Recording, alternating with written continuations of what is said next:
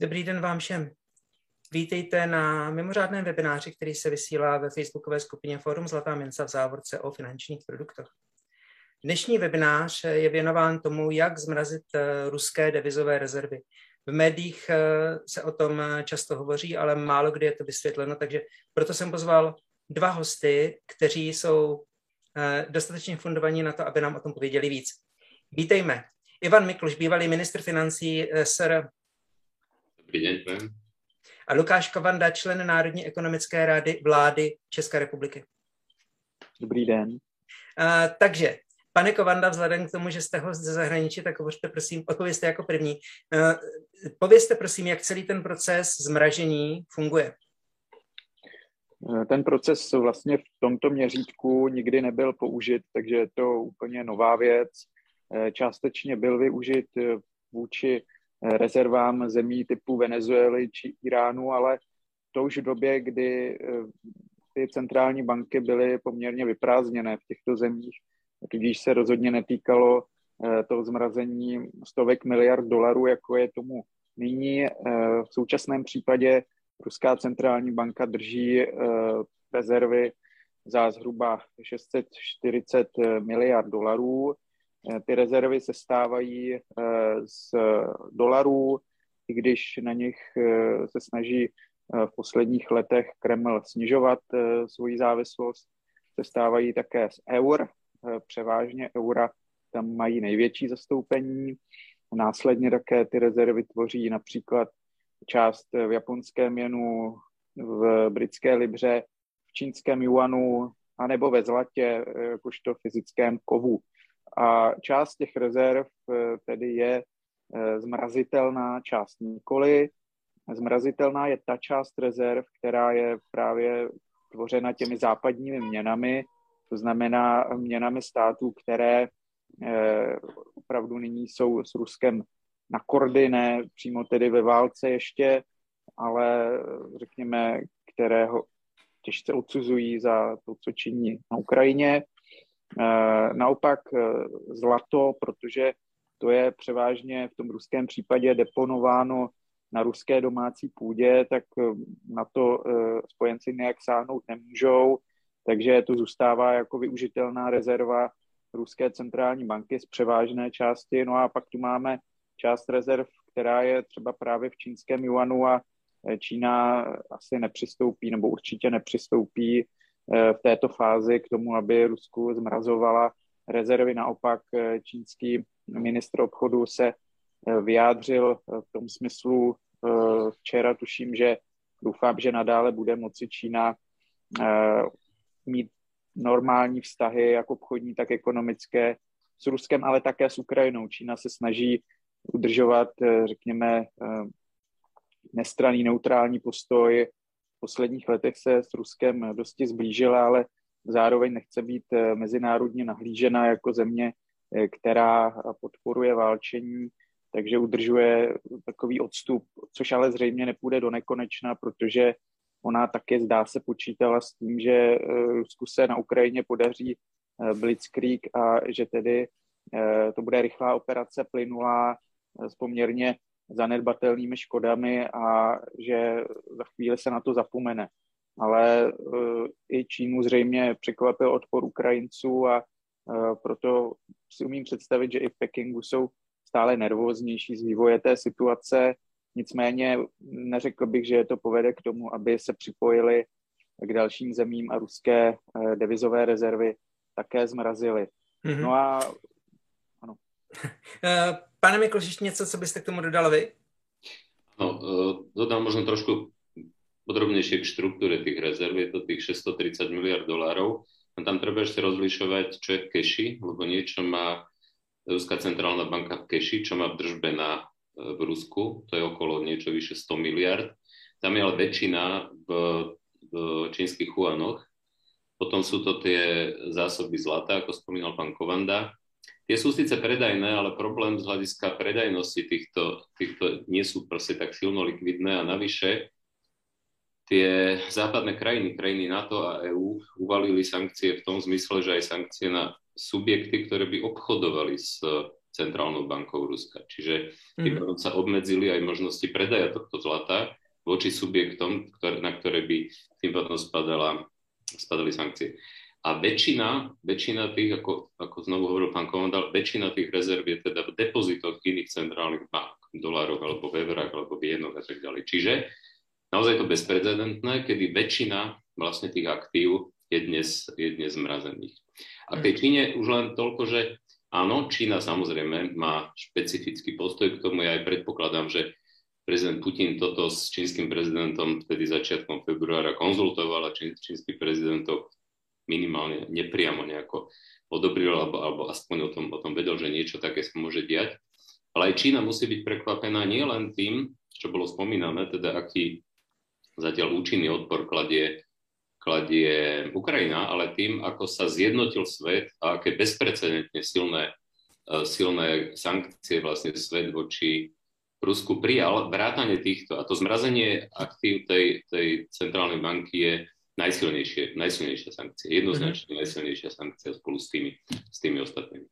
Ono se uvažuje, že i vlastně podle toho, jak by svět zareagoval na Rusko v Ukrajině, tak Čína by následně zvažovala svoji nějakou akci nad Chajvan.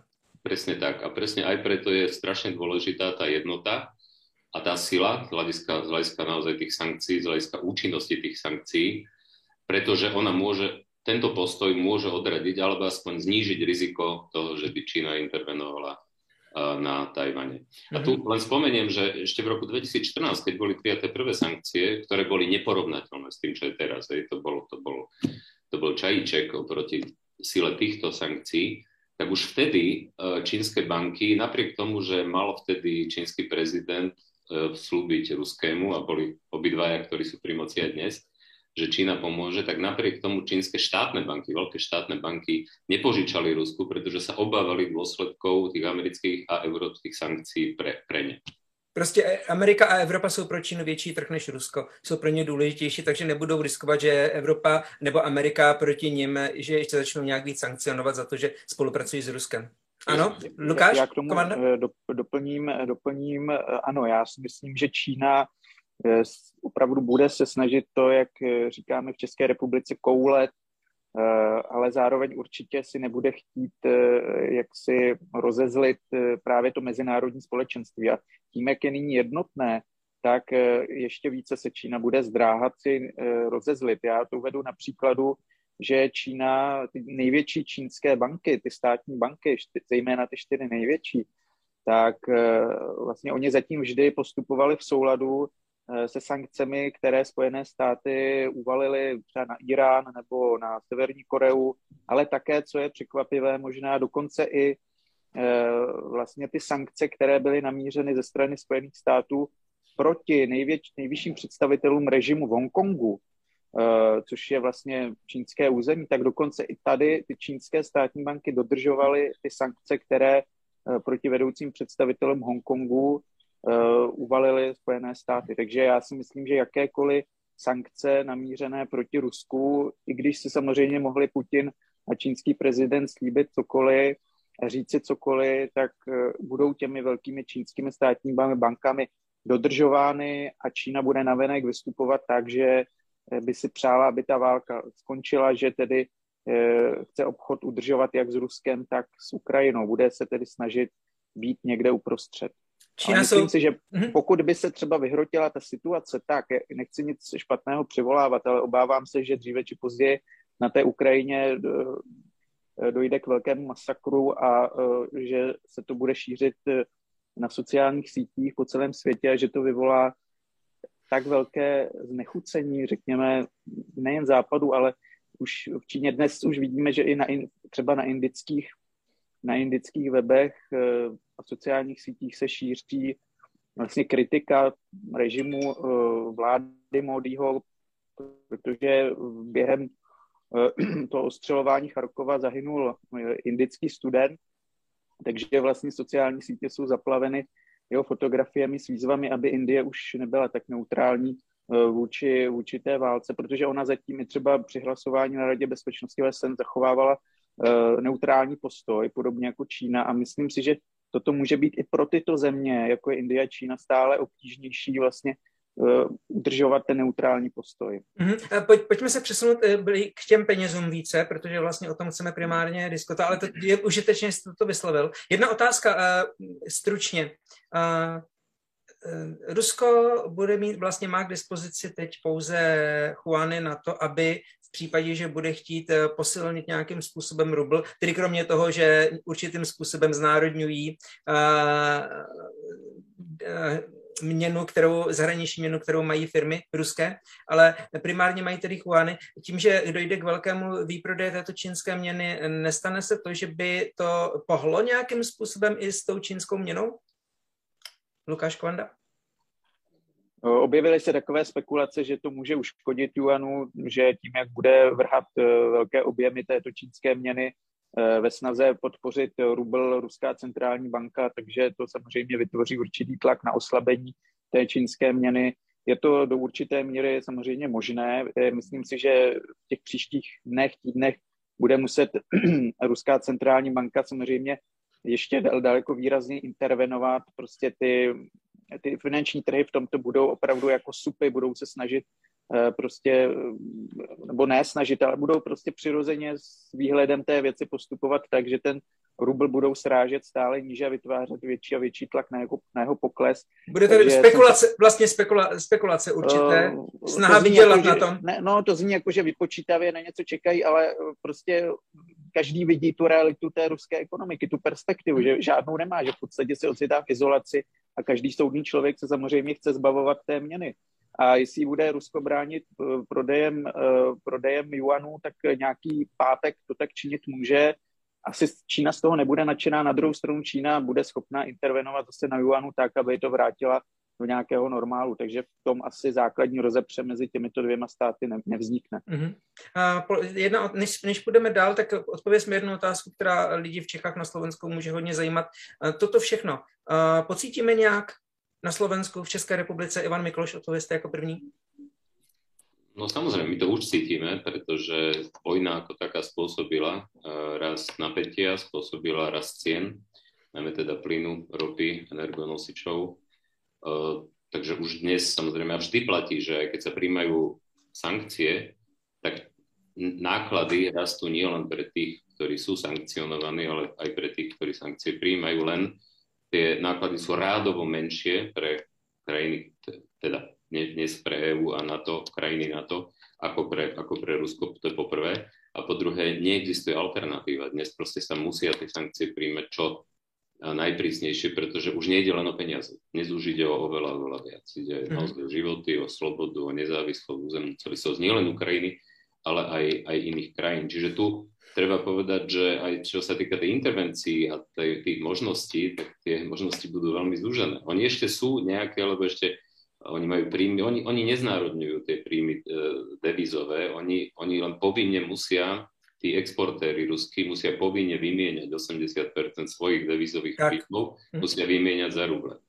Ale ono je to dané tým, že vlastne aj ten čiastočné odpojenie SWIFTu bolo čiastočné len preto, aby Rusko mohlo ďalej vyvážať ropu a plyn, najmä teda ten plyn je dôležitý do Európy, a teda inkasuje, inkasuje aj peniaze. Čiže oni nejaký priestor na tie intervencie majú, lenže ten priestor je veľmi, veľmi obmedzený.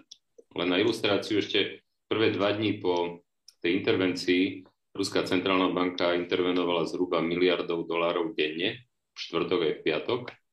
V pondelok už neintervenovala a vlastne vtedy došlo aj k tomu, k tomu oslabeniu kurzu o zhruba 30% ale hlavne kľúčové je, že vlastne tie zdroje veľmi rýchlo dojdu.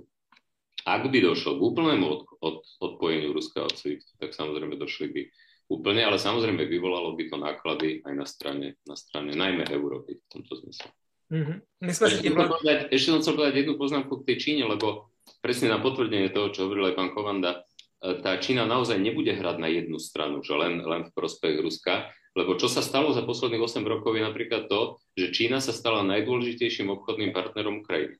Ukrajina z hľadiska jednotlivých krajín, predtým to bolo Rusko jednoznačne, aj na exporte, aj na importe, bolo najdôležitejšia krajina mhm. pre, pre Ukrajinu pred rokom 2013. Teraz je to jednoznačne Európska únia, to celok, ale z hľadiska jednotlivých krajín je to Čína. Čiže ten, uh, tá, tá, tá, ten miera, miera a objem obchodu zahraničného Ukrajiny s Čínou výrazne vzrástol za posledných 8 rokov. Mm-hmm. Um, když bychom... Tak to ještě Lukáš Kovanda, chtěl byste něco dodat k tomu, že jestli nás to nějak zasáhne, nemusíte, můžeme pokračovat dál? Eh, jednoznačně, myslím si, že v tuto chvíli samozřejmě tyto úvahy jsou druhořadé. Eh, myslím si, že podstatné je samozřejmě, aby co nejdříve skončily eh, ty válečné hrůzy, když jsem poměrně skeptický, že se to rychle podaří, ale přál bych si to samozřejmě, no a pak budeme moci sčítat škody, protože když zatím to napětí eskaluje, tak se v podstatě nedají dělat žádné ekonomické prognózy. Nevíme, jak ten konflikt dlouho potrvá, zda dojde tedy k definitivnímu odpojení Ruska a přerušení těch dodávek plynu, ropy do Evropy. A to jsou zásadní věci, ale už teď můžeme říci, že tam bude třeba tady v České republice jednoznačně další inflační dopad velice výrazný, takže k té inflaci, jak já říkám, pandemické, se připojí inflace válečná. Tyto dvě inflace se svým způsobem sečtou, takže vlastně ten dopad eh, do zdražování bude o to výraznější pro české domácnosti, pro české firmy, což samozřejmě má potenciál uvrhnout českou ekonomiku i do recese, protože to bude doprovázeno nutností zvyšovat úrokové sazby. Koruna nám teďka hodně oslabuje, eh, v tomto asi je teďka výhodou euro, protože euro samozřejmě nebude oslabovat natolik jako koruna, je to měna větší ekonomiky a také vlastně koruně nesvědčí to, že Česká republika je z hlediska mezinárodních investorů poměrně blízko uh, těm bojům, i když se nám to třeba nemusí zdát, tak z pohledu obchodníka s měnami ze Singapuru nebo z New Yorku, tak jsme prostě v podstatě zahumny toho bojiště ukrajinského. No a ti lidé, devizoví obchodníci, investoři si pak řeknou, tak tam přijedou třeba ty ruské tanky také, tak my to rychle se té koruny zbavíme, nebo forintu, nebo, nebo zlotého, protože to jsou všechno měny zemí, které jsou k těm bojištím z toho globálního hlediska, eh, co by kamenem dohodil. Eh, a eh, samozřejmě oslabení koruny je další zdroj inflace, protože to zdražuje třeba pohonné hmoty, zdražuje to ropné produkty. V České republice aktuálně máme nejdražší benzín a naftu v celé historii zrovna dnes a nikde není psáno, že se to zastaví na těchto úrovních. No a pak to dále poroste eh, ty ceny na dosud nevýdaná maxima. A to samozřejmě... Rozumím. Zra... Ano. Jakmile uh, zdražují pohonné hmoty, energie, tak vám jde nahoru všechno. Tak, souhlasím. Uh, když se podíváme uh, teď vlastně dnes, kurz rublu se po intervenci Ruské centrální banky částečně zvedl. Kdybyste si měl typnout nějaký časový úsek, jak dlouho to Ruská centrální banka může vydržet?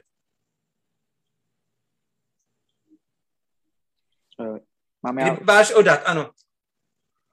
Eh, to je velmi těžké říci. Řekněme, že ona má stovky miliard eh, v intervencích, ale třeba jak zaznělo, tak ona s tím zlatem má nyní řádově vlastně ty od, zhruba 50% z té původní částky, možná spíš necelých. Já přesně to číslo říct si neumím, bude to zhruba k té intervenci, že má 200 až 300 miliard dolarů, ale zahrnuto je i to zlato. A to může být už problematické s tímto zlatem intervenovat a i částečně může být problematická ta intervence s tím juanem. Eh, může intervenovat pak do určité míry eh, s těmi prostředky, které bude získávat nyní dále, řekněme, v keši, eh, třeba za ten plyn, za ropu, a které bude také získávat na základě toho včerejšího výnosu, že vlastně ty firmy musí 80% eh, změňovat do rublů, tím samozřejmě bude získávat eh, centrální banka devizy, takže nějakým způsobem ona se bude dále dostávat eh, k těm devizám typu dolarů, eur, ale samozřejmě tento přísun bude značně, značně omezený. A je také otázka, jak silná bude vlastně ta spekulace trhů na to, že ten rubl dále tedy bude klesat. V tuto chvíli se stá, že se ten kurz zastabilizoval, ale podle mě to je jednoznačně jenom přechodné a bude dále prostě ten kurz hmm. oslabovat. Tak já, já třeba v řádu týdnů, týdnů bych to asi takto specifikoval, ale opravdu neumím to, je to čistě ryze spekulativní věc. A pane Mikloš, zaspekulujete si také? No, naozaj je to veľmi ťažké predvídať. Súhlasím s tým, že, ak, že tá stabilizácia je dočasná, to celkom určite. Tá centrálna banka má menej ako polovicu tých rezerv k dispozícii. Dnes je odhad, že môže mať k dispozícii 30 až 40% tých rezerv, len treba vidieť, že oni tie rezervy nemôžu byť používané len na intervencie e, kurzové. E, veď ekonomovia zhruba uznávajú, že centrálna banka každej krajiny by mala mať troj až minimálne troj až štvor násobok vlastne objemu importu v devizových rezervách. E, čo sa dá určite predpokladať, je, že sa výrazne zvýši e, obmedzenie convertibility, tým, že vlastne už dnes dochádza k výraznému administratívnemu obmedzovaniu vlastne nákupu e, devíz. Výrazne sa zníži dovoz aj z dôvodov menových, ale aj z dôvodov vlastne tých sankcií technologických, Eh, čiže to spôsobí, to spôsobí vážne problémy ruskej ekonomiky. Niektoré tie problémy sú viditeľné už teraz, najmä na tom devizovom trhu, na tej panike, na tom, na tom mm, vlastne rane na banky a snahe vymieňať ruble za, za doláre alebo eurá. Nakoniec veď ten krok, to zdvojnásobenie úrokovej sadzby z 9,5 na 20% je bezprecedentný krok a cieľom toho kroku bolo tiež aj znížiť vlastne tie devalvačné tlaky. Čiže ono tie dôsledky tých sankcií budú pribúdať. Budú pribúdať napríklad tým spôsobom, že oni nielen zdvihnú ceny, uh, zdvihnú ceny dovozu samozrejme priamo úmerne devalvácii, ale oni vlastne spôsobia, že budú obrovské výpadky v domácej produkcii tých výrobkov, kde vlastne tie dovozené, dovezené komponenty boli ich súčasťou. Rusko nevyrába žiadne mikročipy a tieto high-tech E, komponenty, čiže oni nebudú schopní vyrábať veľké množstvo výrobkov, ktorých boli tie importy, ktoré sú zakázané súčasťou.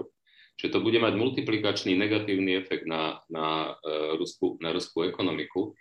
A teda ja si myslím a súhlasím aj s tým, čo povedal uh, pán Kovanda, že ten, tá stabilizácia je len dočasná a že tie tlaky na, na ďalšiu nestabilitu tam budú. A samozrejme, ono je to tak, že vy to viete, čiastočne tá centrálna banka spolu s vládou to vedia vlastne obmedzením vymeniteľnosti tej meny, ako keby dočasne riešiť, len obmedzenosť vymeniteľnosti vlastne znamená, že vy tú ekonomiku podvezujete v jej raste, pretože je o to menej investícií, o to menej rozvoja, o to viac bankrotov a podobne.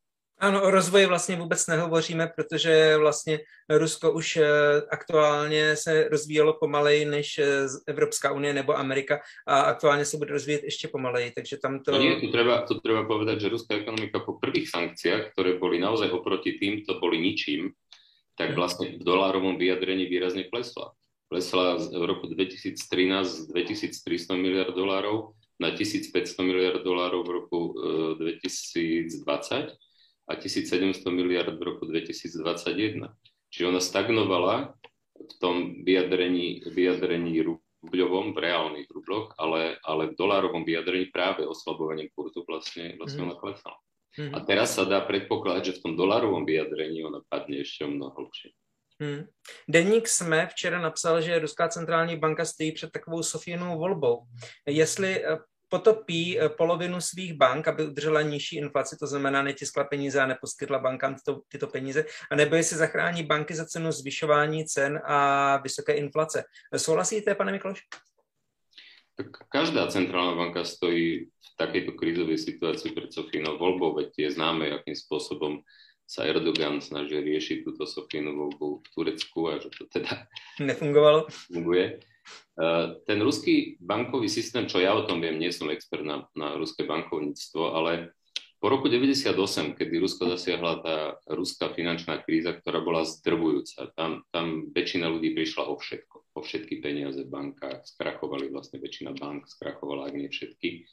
Tak odvtedy vlastne ten ruský režim, a to je vlastne Putinov režim od začiatku, lebo on prišiel k moci v roku 2000, myslím, že 99-2000, tak vlastne Putin napriek tomu, že teda je to režim, aký je, rešpektuje nezávislosť a aj kompetentnosť e, centrálnej banky a z hľadiska makroekonomickej stability, aj z hľadiska fiskálnej udržateľnosti, aj z hľadiska zodpovednej monetárnej politiky, Rusko robí zodpovednú makroekonomickú politiku. Dokonca bol ochotný pred pár rokmi urobiť dôchodkovú reformu, ktorá bola veľmi nepopulárna, pretože vlastne, vlastne znamenala predlžovanie veku odchodu do dôchodku a tak ďalej práve v mene udržania tej makroekonomickej stability.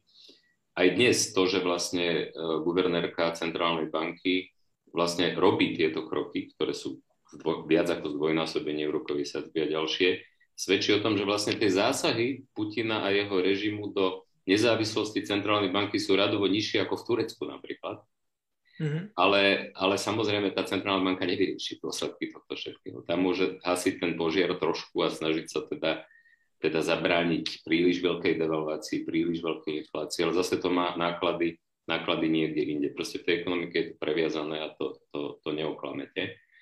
Takže v tomto zmysle sa tie náklady tej vojny vlastne a toho, toho nezodpovedného, toho šialeného Putinovo, Putinej avantúry, nie avantúry, agresie vojenskej, neodôvodnenej sa prejavia tak či tak. Otázka ale je len, akým spôsobom a ako dlho ich tá centrálna banka bude vedieť zdržiavať alebo odkladať, ale aj to zdržiavanie, odkladanie bude mať svoju cenu, ktorá sa prejaví inde a ktorá v konečnom dôsledku len zvýši potom alebo odsunie tie náklady, ale ona ich nemá, nemá šancu uh, mm-hmm. nejak vyriešiť alebo, alebo znížiť. Takže e, vlastně jednou větou v Ruské centrální bance jsou pravděpodobně schopní lidé, kteří se drží, snaží držet nad vodou aktuální stav a to, co momentálně Putin v Rusku dělá, ale jejich možnosti jsou omezené a čas e, se jim také relativně krátí.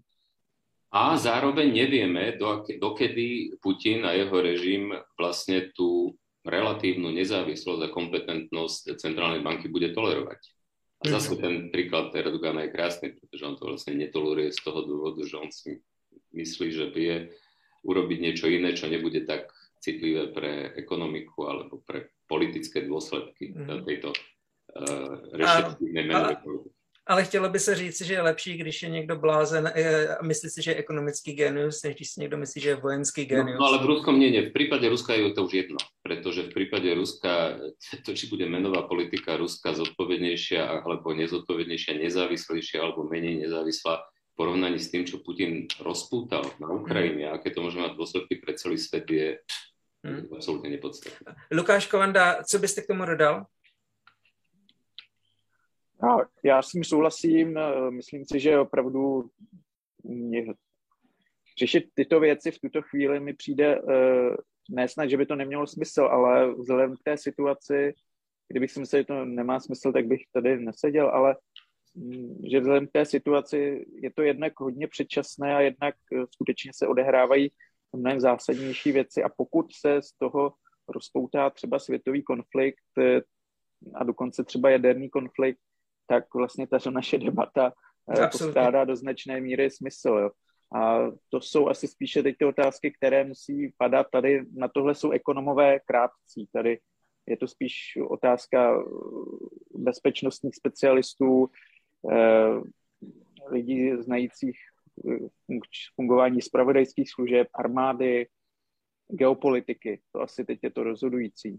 Ekonomové pak přijdou a prostě sečtou náklady, ale až bude tak nějak po všem, až, až teda už bude ta situace klidnější, stabilizovaná, pak můžou přijít eh, ekonomové a prostě počítat náklady a říkat, co se má dělat, ale v tuto chvíli můžeme maximálně tak komentovat, ale eh, vždy říct, že vše závisí na dalším vývoji a absolutně nelze prognozovat.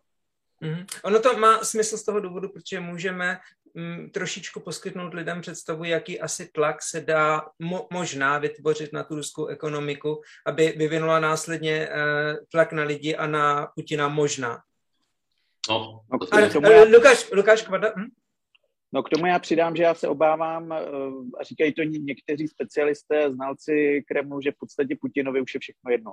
Což je nejhorší, co může být, Eh, protože pak ho nebude zajímat eh, určitě ne to, jestli zrovna se mu hroutí ekonomika, jakou má inflaci, jestli lidé mají práci nebo ne. On prostě podlehl nějakému svému snu, nějakému svému cíli, ten asi úplně ještě neznáme, ale je ochoten pro něj udělat hodně, včetně totální destrukce a možná ne pouze jedné země, ale celého světa. A v takovém případě jako všechno ekonomické jde samozřejmě stranou. Mm-hmm. Eh, proč jsem optimista, tak dělám tuto diskuzi. Pane Mikloš, eh, doplnění k tomuto? Áno, takže keďže ja som nielen ekonom, ale aj bývalý politik a na Ukrajine som strávil 5 rokov, stále sa snažím byť v obraze, čo sa deje na Ukrajine, ale aj v Rusku, tak uh, ja súhlasím s tým, že dnes to do značnej miery záleží na Putinovi a zároveň platí, že Putina môžu zastaviť len Rusi.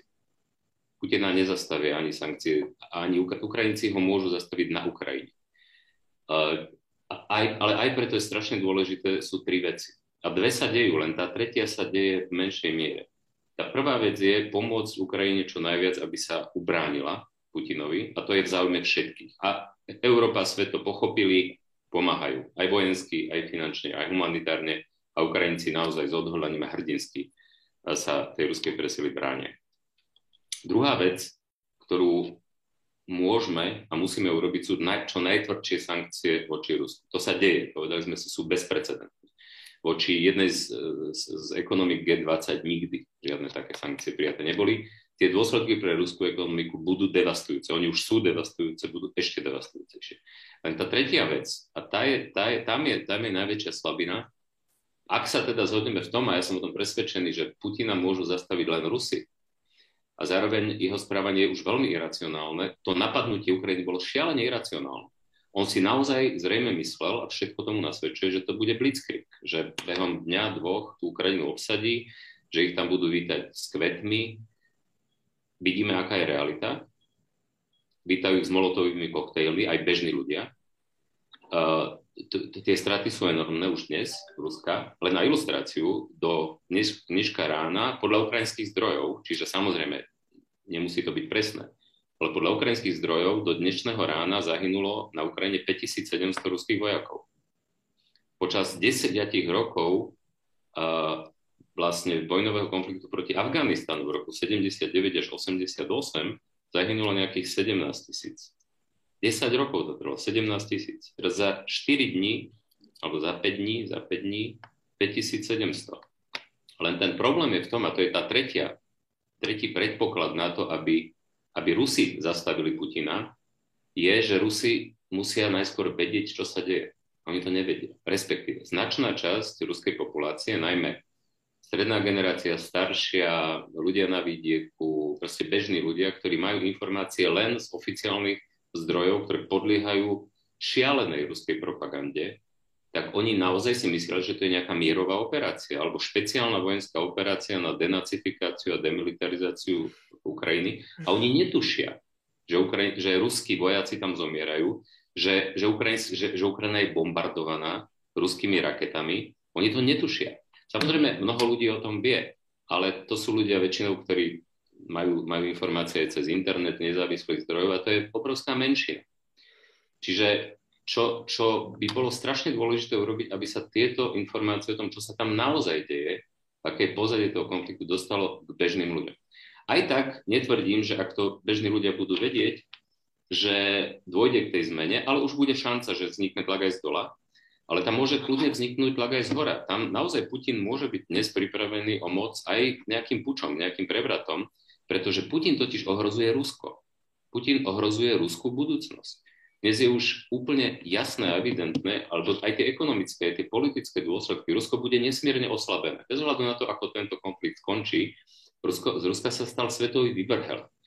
A tie dôsledky pre Rusko budú, myslím si, zničujúce, Čiže ja si viem veľmi dobre predstaviť, že aj v Rusku aj tí ľudia z toho okruhu Vladimíra Putina alebo ďalší potenciálne vplyvní musia byť zdesení z tej situácie. Musia byť zdesení a musia rozmýšľať, určite rozmýšľať nad tým, ako z toho von. Ako... A jestli budú Putina dál poslouchať? Áno, čiže, čiže my nevieme. My samozrejme nevieme, ale kľúčové je vlastne na všetkých týchto troch frontoch bojovať a dostať k tým ľuďom Viete, my to, to sú, ja sledujem aj ruské zdroje, aj nezávislé.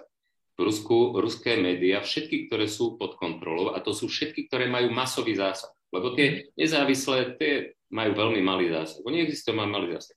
Je zakázané používať slova vojna, je zakázané používať slova invázia, je zakázané, tam sa môže povedať jedine špeciálna vojenská operácia alebo dokonca mierová operácia.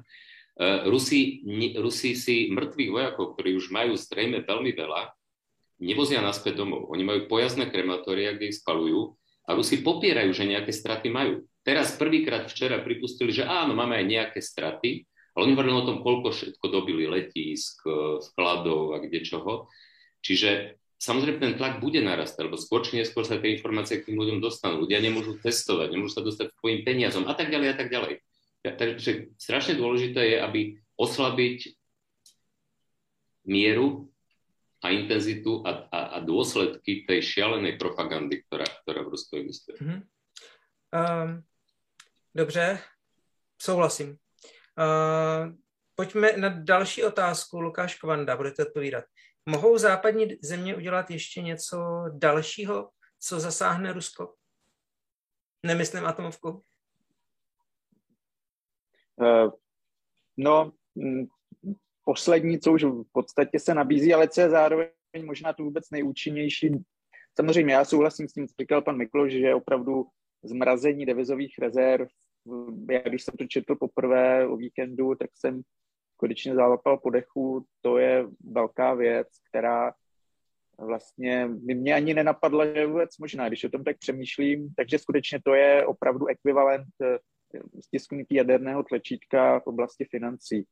Eh, to ano, ale my jsme si řekli, že dokud vlastně ještě stále Rusko má příjmy z ropy, z plynu, tak ještě pořád tady je nějaká cesta, jak může minimálně po nějaký čas, když se to spojí s různými intervencemi, kapitálovými kontrolami, jak jsme si je představili, může nějaký čas ještě se i ekonomicky držet nad hladinou.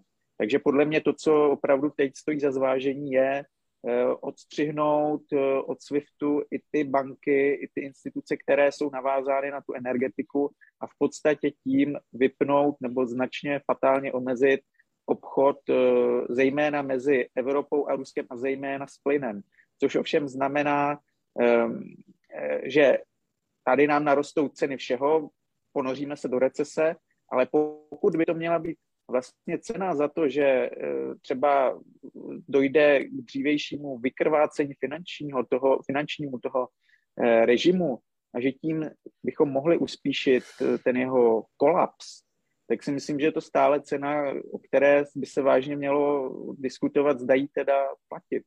A někteří, někteří jsou ochotní platit, někteří na západě, někteří ne. Tady si myslím, že ve Spojených státech, které jsou samozřejmě určující, stále tu situaci nevnímají ani ze čtvrtiny tak kriticky jako v Evropě, což samozřejmě je přirozené. Spojené státy jsou daleko a Jižní Američan nerozliší mezi Polskem a Ukrajinou a Donbasem, eh, co si budeme povídat. My také nemáme úplný přehled v tom, jak eh, jsou poskládány ty státy ve Spojených státech, kde já nevím, je Severní Dakota, kde je Idaho, ale eh, mě to trochu připomíná tu situaci ve druhé světové válce, kdy Spojené státy také zpočátku vlastně do ní vtaženy nebyly, až pak tedy útokem na Pearl Harbor se do ní nějak vtáhli, eh, takže možná, že kdyby ze strany Spojených států byla větší jako vehemence, potom být nějaký aktivnější řešení toho konfliktu a nemyslím nutně vojenském, ale víme, že třeba ještě minulý týden největší banky z Wall Streetu eh, varovali před tím odstřižením od SWIFTu a argumentovali, jak to poškodí obchod a a i vlastně stále slycháme poměrně citelnou kritiku těchto, těchto kruhů, nebo kritiku, prostě upozorňování na to, jaké velké škody to napáchá. A to samozřejmě má vliv i na smýšlení v Bílém domě a v celé administrativě. Takže myslím si, že Spojené státy, pokud by se do toho vložili více, učili, učinili třeba i takový obrat jako Německo, což, který je neuvěřitelný, kdy Němci vlastně byli ze začátku ještě vlažnější než dokonce Spojené státy, ale pak e, najednou otočili a vlastně e, teď už říkají, že chtějí investovat 100 miliard e, eur do zbrojení, což je mimochodem také něco, co musí i ten Kreml varovat, protože Eh, zase mu roste za humny, jako někdy ve 30. letech mu poroste za humny velmi silná ekonomika, bohatá, která nyní napře své finance v oblasti zbrojení, což Rusku asi tak nevyhovuje, jako když tím, kdo vlastně chránil vojenské Evropu, byly přes oceán vzdálené Spojené státy. Mm-hmm. Uh, Ivan Mikloš, myslíte si, že ještě něco bychom mohli udělat? No, to, čo spomenul pán Kovanda, ten SWIFT, lebo SWIFT nebol vypnutý, bol vypnutý SWIFT pre najväčšie, zopár najväčších ruských bank. Treba vidieť, že um, Rusko je po Spojených štátoch druhá krajina s najväčším počtom bank v systéme SWIFT. Rusko má dnes 300 bank v systéme SWIFT. Takže úplné vypnutie SWIFTu by bolo presne tým úplne zásadným, zásadným opatrením, ktoré zrejme je v rukáve ešte, v tom zmysle, že ak Putin bude pokračovať, tak súhlasím s tým, že, že môže prísť na rad. Ja mám trochu iné informácie ako pán Kovanda z hľadiska toho, že kto bol za tým, že sa ešte SWIFT použil len v takej, v takej malej miere. Podľa mojich informácií to, bol, to, to, bol, to bolo Nemecko. Uh, aj keď zároveň platí, a to je pravda, že Európa ide v sankciách najďalej. Aj včera tie posledný balík tých sankcií voči 26 oligarchom, politikom a novinárom ruským je, to, je toho dôkazom. Ale špeciálne, čo sa týka toho twistu, tak podľa mojich, eh, pardon, Swiftu, tak podľa mojich informácií eh, Spojené štáty boli za eh, úplné vypnutie. Ten problém totiž to je, že ono by to zasiahlo Európu. Tie Spojené štáty by to zasiahlo mnoho menej, pretože najmä ide o ten plyn a o tú ropu.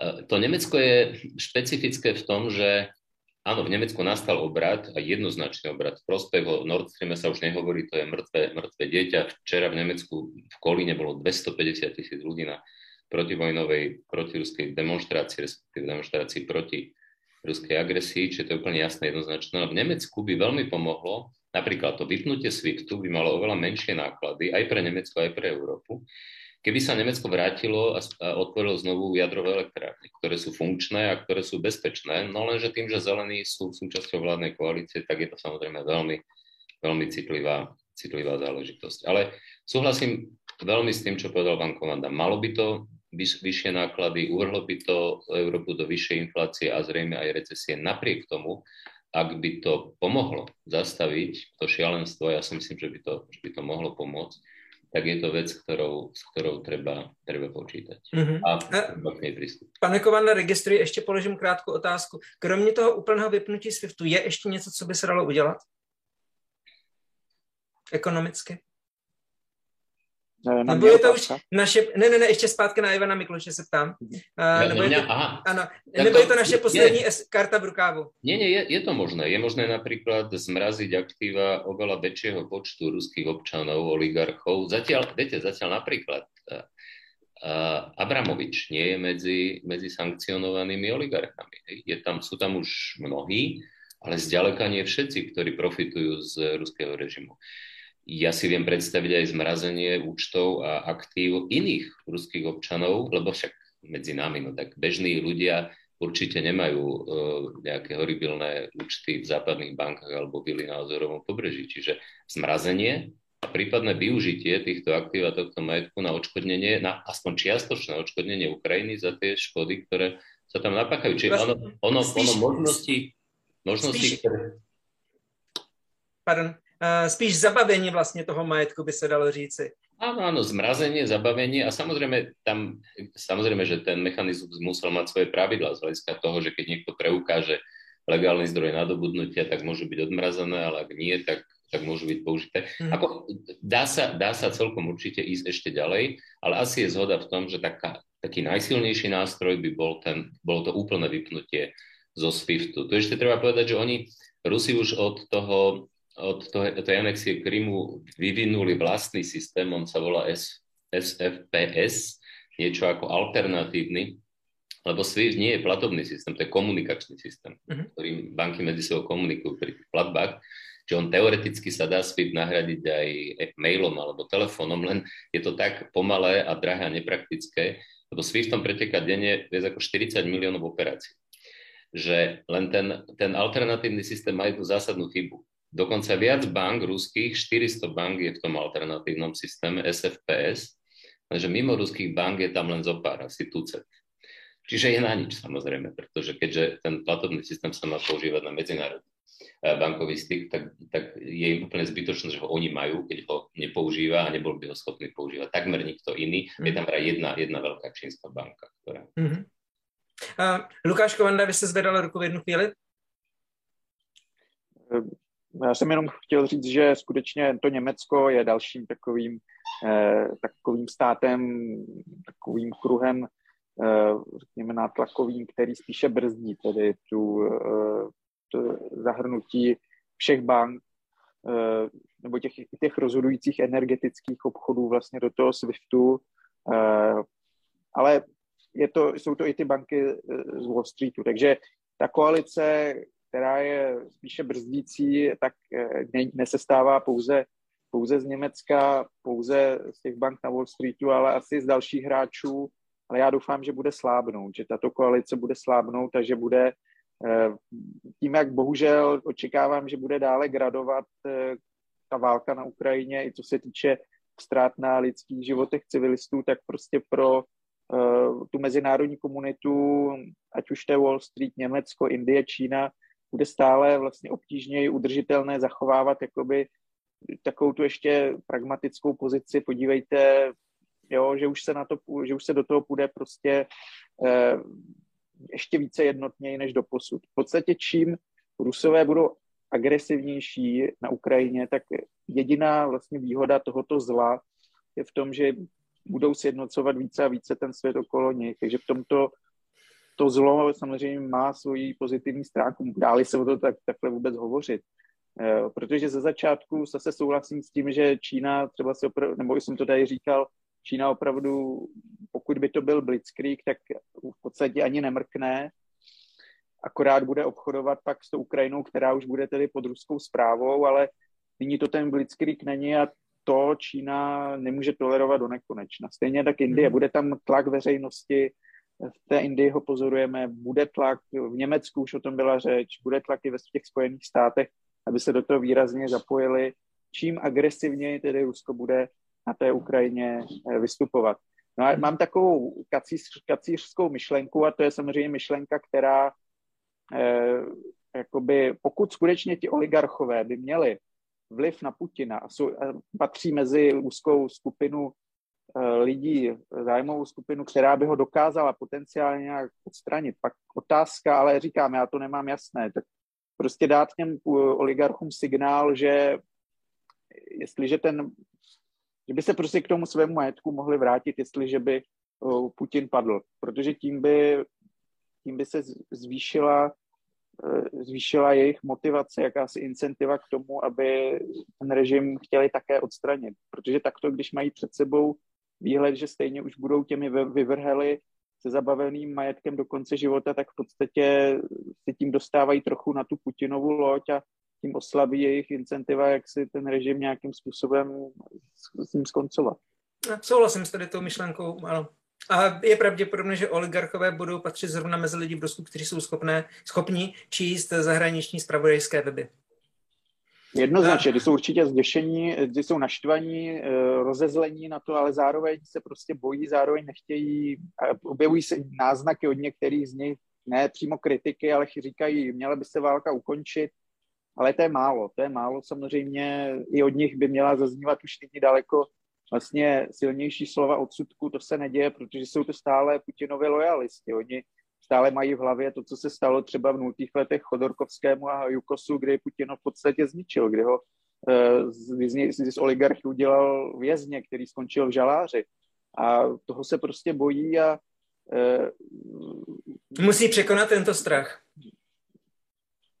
No, no a když by, jim, kdyby by jim Západ chytře nějak uměl podsunout, že, že třeba ten majetek jim nakonec úplně nebude zabaven, když ten režim skončí, že, že zase se k jeho podstatné části třeba dostanou, tak třeba by se stali nakonec spojenci Západu.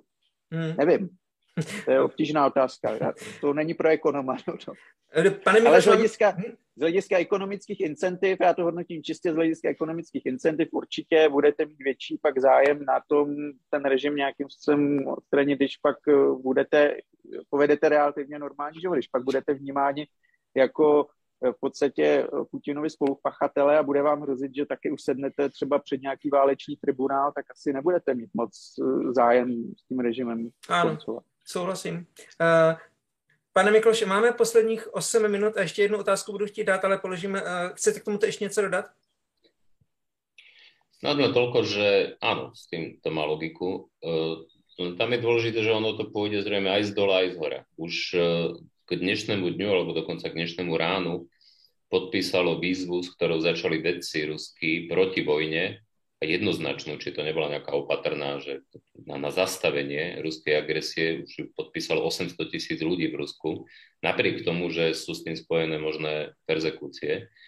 Uh, takže, takže ono to pôjde celkom určite aj z dola, pôjde to, ale to nebude, to nebude zjavne stačiť. Čiže áno, s tým sa, s tým sa dá súhlasiť a predpokladám, keďže to malo, ale tiež nie som expert na uh, hry tohoto, tohoto typu, ale predpokladám, že samozrejme tí, ktorí s tým skúsenosti majú a mocnosti urobia všetko preto, aby všetky možnosti využili. Mm-hmm. Mimochodom tam je jedna analogia, trošku analogia s tým rokom 2013-14, kedy vlastne Rusi sa nedostali ďalej, ako sa dostali okrem Krymu a tej časti Donecka a Luhanska, nevďaka ukrajinskej armáde, ktorá by ich zastavila, ale vďaka dobrovoľníkom a vďaka armáde, súkromnej armáde druhého naj, najbohatšieho oligarchu v tom čase, Igora Kolomojského, ktorý mal najviac aktív v Dnepropetrovskej oblasti a nasadil tu svoju armádu práve preto, aby o tie aktíva, aktíva neprišiel. Čiže áno, správna motivácia oligarchu může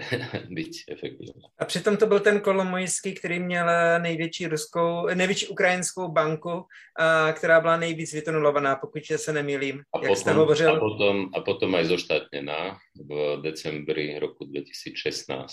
Mm-hmm. Privat banka, banka, která mimochodom je najziskovejšia, teraz po zoštátnění, keďže je normálně vedená, riadená. Áno, to je ešte aj táto banka, ktorá potenciálne bola naozaj zlatou sliepkou, sliepkou, ktorá znášala zlaté vajcia, bola vykrádaná mm-hmm. vlastníkmi tejto banky. A víme, jak jsou na tom banky v Rusku? V jakém jsou stavu? Banky v Rusku, zase nie som expert na, na bankový sektor v Rusku, ale to súvisí s tým, čo som už hovoril, že tá uh, politika centrálnej banky, alebo centrálna banka je zodpovedná za dohľad nad komerčnými bankami. Ono to súvisí, tá makrostabilita, stabilita meny súvisí aj so stavom bankového sektora. Takže ja predpokladám z toho, čo o tom viem, že aj ten stav bankového sektora doteraz nebol zlý, že tie štandardné pravidlá kapitálovej primeranosti, dohľadu, zákazu obchodovania so spriaznenými spoločnosťami a podobne, že to tam e, dodržiavané v zásade štandardným spôsobom bolo. No lenže teraz tie dôsledky e, toho, lebo to je známe, že aj, aj zdravá banka, ak, e, ak, ak nastane ran na banku, ak proste začnú všetci vyberať zdroje, tak klakne. Mm. Takže z tohto pohľadu ja si myslím, že, že tá situácia nebola zlá, že bola v zásade štandardná alebo porovnateľná so situáciou v porovnateľných krajinách, ale že teraz to môže byť všetko inak. Mm-hmm. Lukáš Kovanda, máme nějakou představu o tom, jak fungují, jak, v jakém stavu jsou banky v Rusku? Máme asi zhruba tři minuty no. do konce. Tak já možná ještě řeknu zajímavou zprávu, která mi teď tady blikla na Bloombergu, takže Čína, eh, jak jsme se o tom bavili na začátku vlastně našeho, mm, našeho tady online setkání, tak Čína se vyjádřila dosud asi nejsilněji eh, ve prospěch tedy ukončení eh, té války, protože její ministr zahraničí uvedl, že je tedy extrémně znepokojen ohledně ztrát na životech civilistů. Stále teda Čína zachovává jakoby ten nestranný postoj, ale je vidět, že je stále více znepokojena tou uh, situací a vyzývá tedy jak Ukrajinu, tak Rusko, aby, aby řešili ten spor, ten konflikt uh, jednáním. Takže mm-hmm. myslím si, že to může být další. A poprvé tedy už hovoří nikoli o konfliktu, ale o válce. Což je posun okay. v tom čínském vyjadřování, protože oni dosud i v rámci toho, jak se snažili být nestraní, prostě tak se snažili mluvit co nejvíce odtažitě, ale Nyní už to tedy dávají s větším citovým zabarvením, protože válka už cítíme všichni, že je víc než jenom uh, konflikt. Takže myslím, že toto je další tlak, který, jak jsme si řekli, nějakým způsobem se stupňuje a bude se stupňovat dále, jak budou samozřejmě brutálnější ty zásahy toho ruského režimu. Zda to bude ale stačit, to já říci neumím. Každopádně určitě Čína je někdo, na koho se Putinův režim spoléhá, jako že pomůže ekonomicky, když Západ prostě uvalí těžké sankce. Takže hmm. pokud Čína říká toto, tak eh, si myslím, že kdo ví, jak otevřená nějaké ekonomické nadstandardní spolupráce s Ruskem nebude. Pro Putina to není dobrý signál. Uh, mají uh, ještě poslední dvě, tři minuty máme do konce. Mají uh, Má Ruská centrální banka ještě nějaký jiný nástroj, kterým by mohla trošičku se snažit udržet tu situaci ekonomicky v Rusku teď nad vodou, nebo jsme to všechno zmínili? Lukáš Kovanda. Já myslím, že už jsme to všechno zmiňovali. No. Může, říkám, odstřihnout od SWIFTu, energetiku, eh, s tím, že to Ne, ne, ne, myslím, myslím uh, Rusko. Jestli může Ruská centrální banka něco ještě udělat. Jo, Ruská, pardon. Já. Uh, tak uh, já si myslím, že to základně asi už udělala. Oni kdyby měli po ruce nějaké, oni nemají nekonečně možností, co dělat.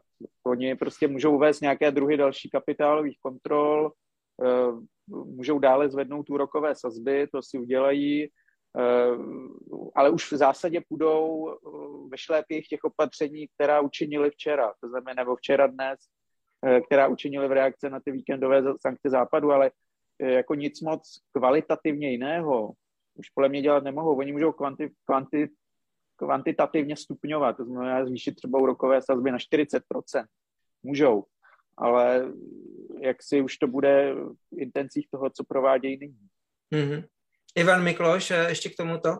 Může Rusko... Áno, vlastne neplne súhlasím, že v zásade už možno stupňovať tú mieru tých tých reštriktívnych opatrení, obmedzovania tých kapitálových obmedzení a, a zvyšovania úrokových sadzieb. Ale ja som ešte, teda máme čas chcel povedať jednu vec k tým rokovaniam, lebo Čína vyzýva k rokovaniam, nejaké rokovania včera boli na nejakej úrovni.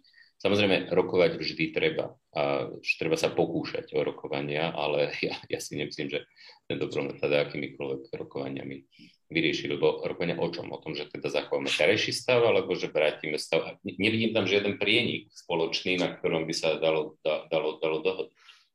Ukrajina musí to... uh, uh, vojensky prostě ruskou armádu buď, uh, ale minimálně unavit. A musí já se, unavit já ekonomické sankce.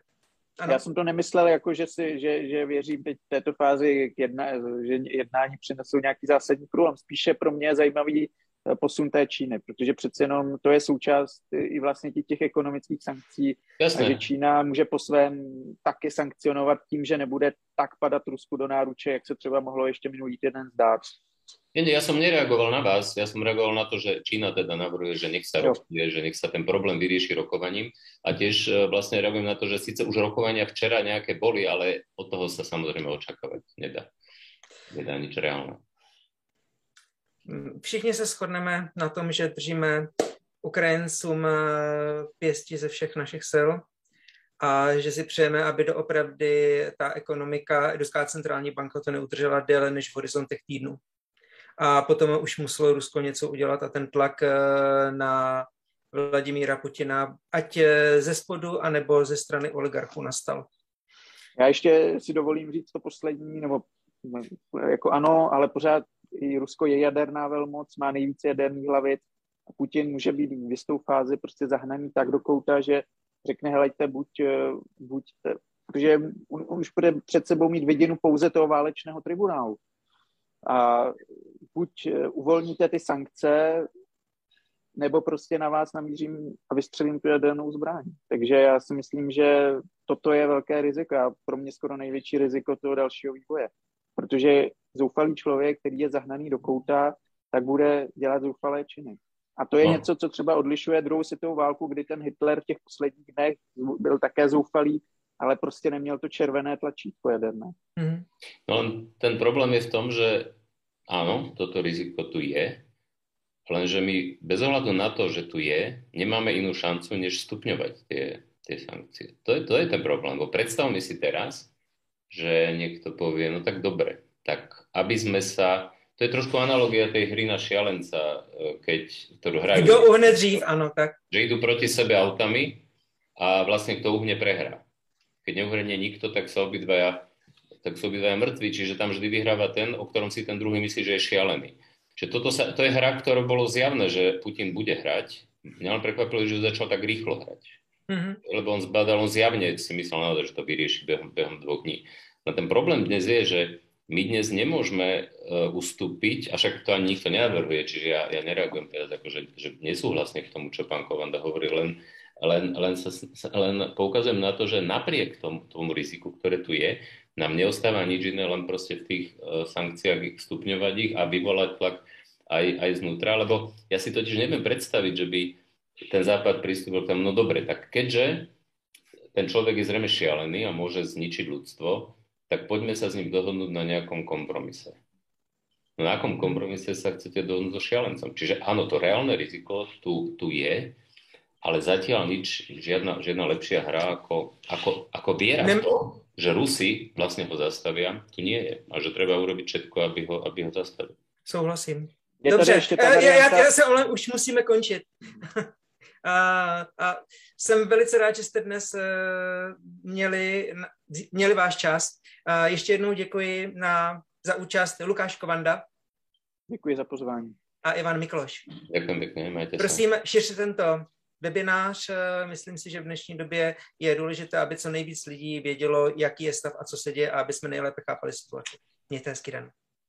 Naschledanou. Dovidenia.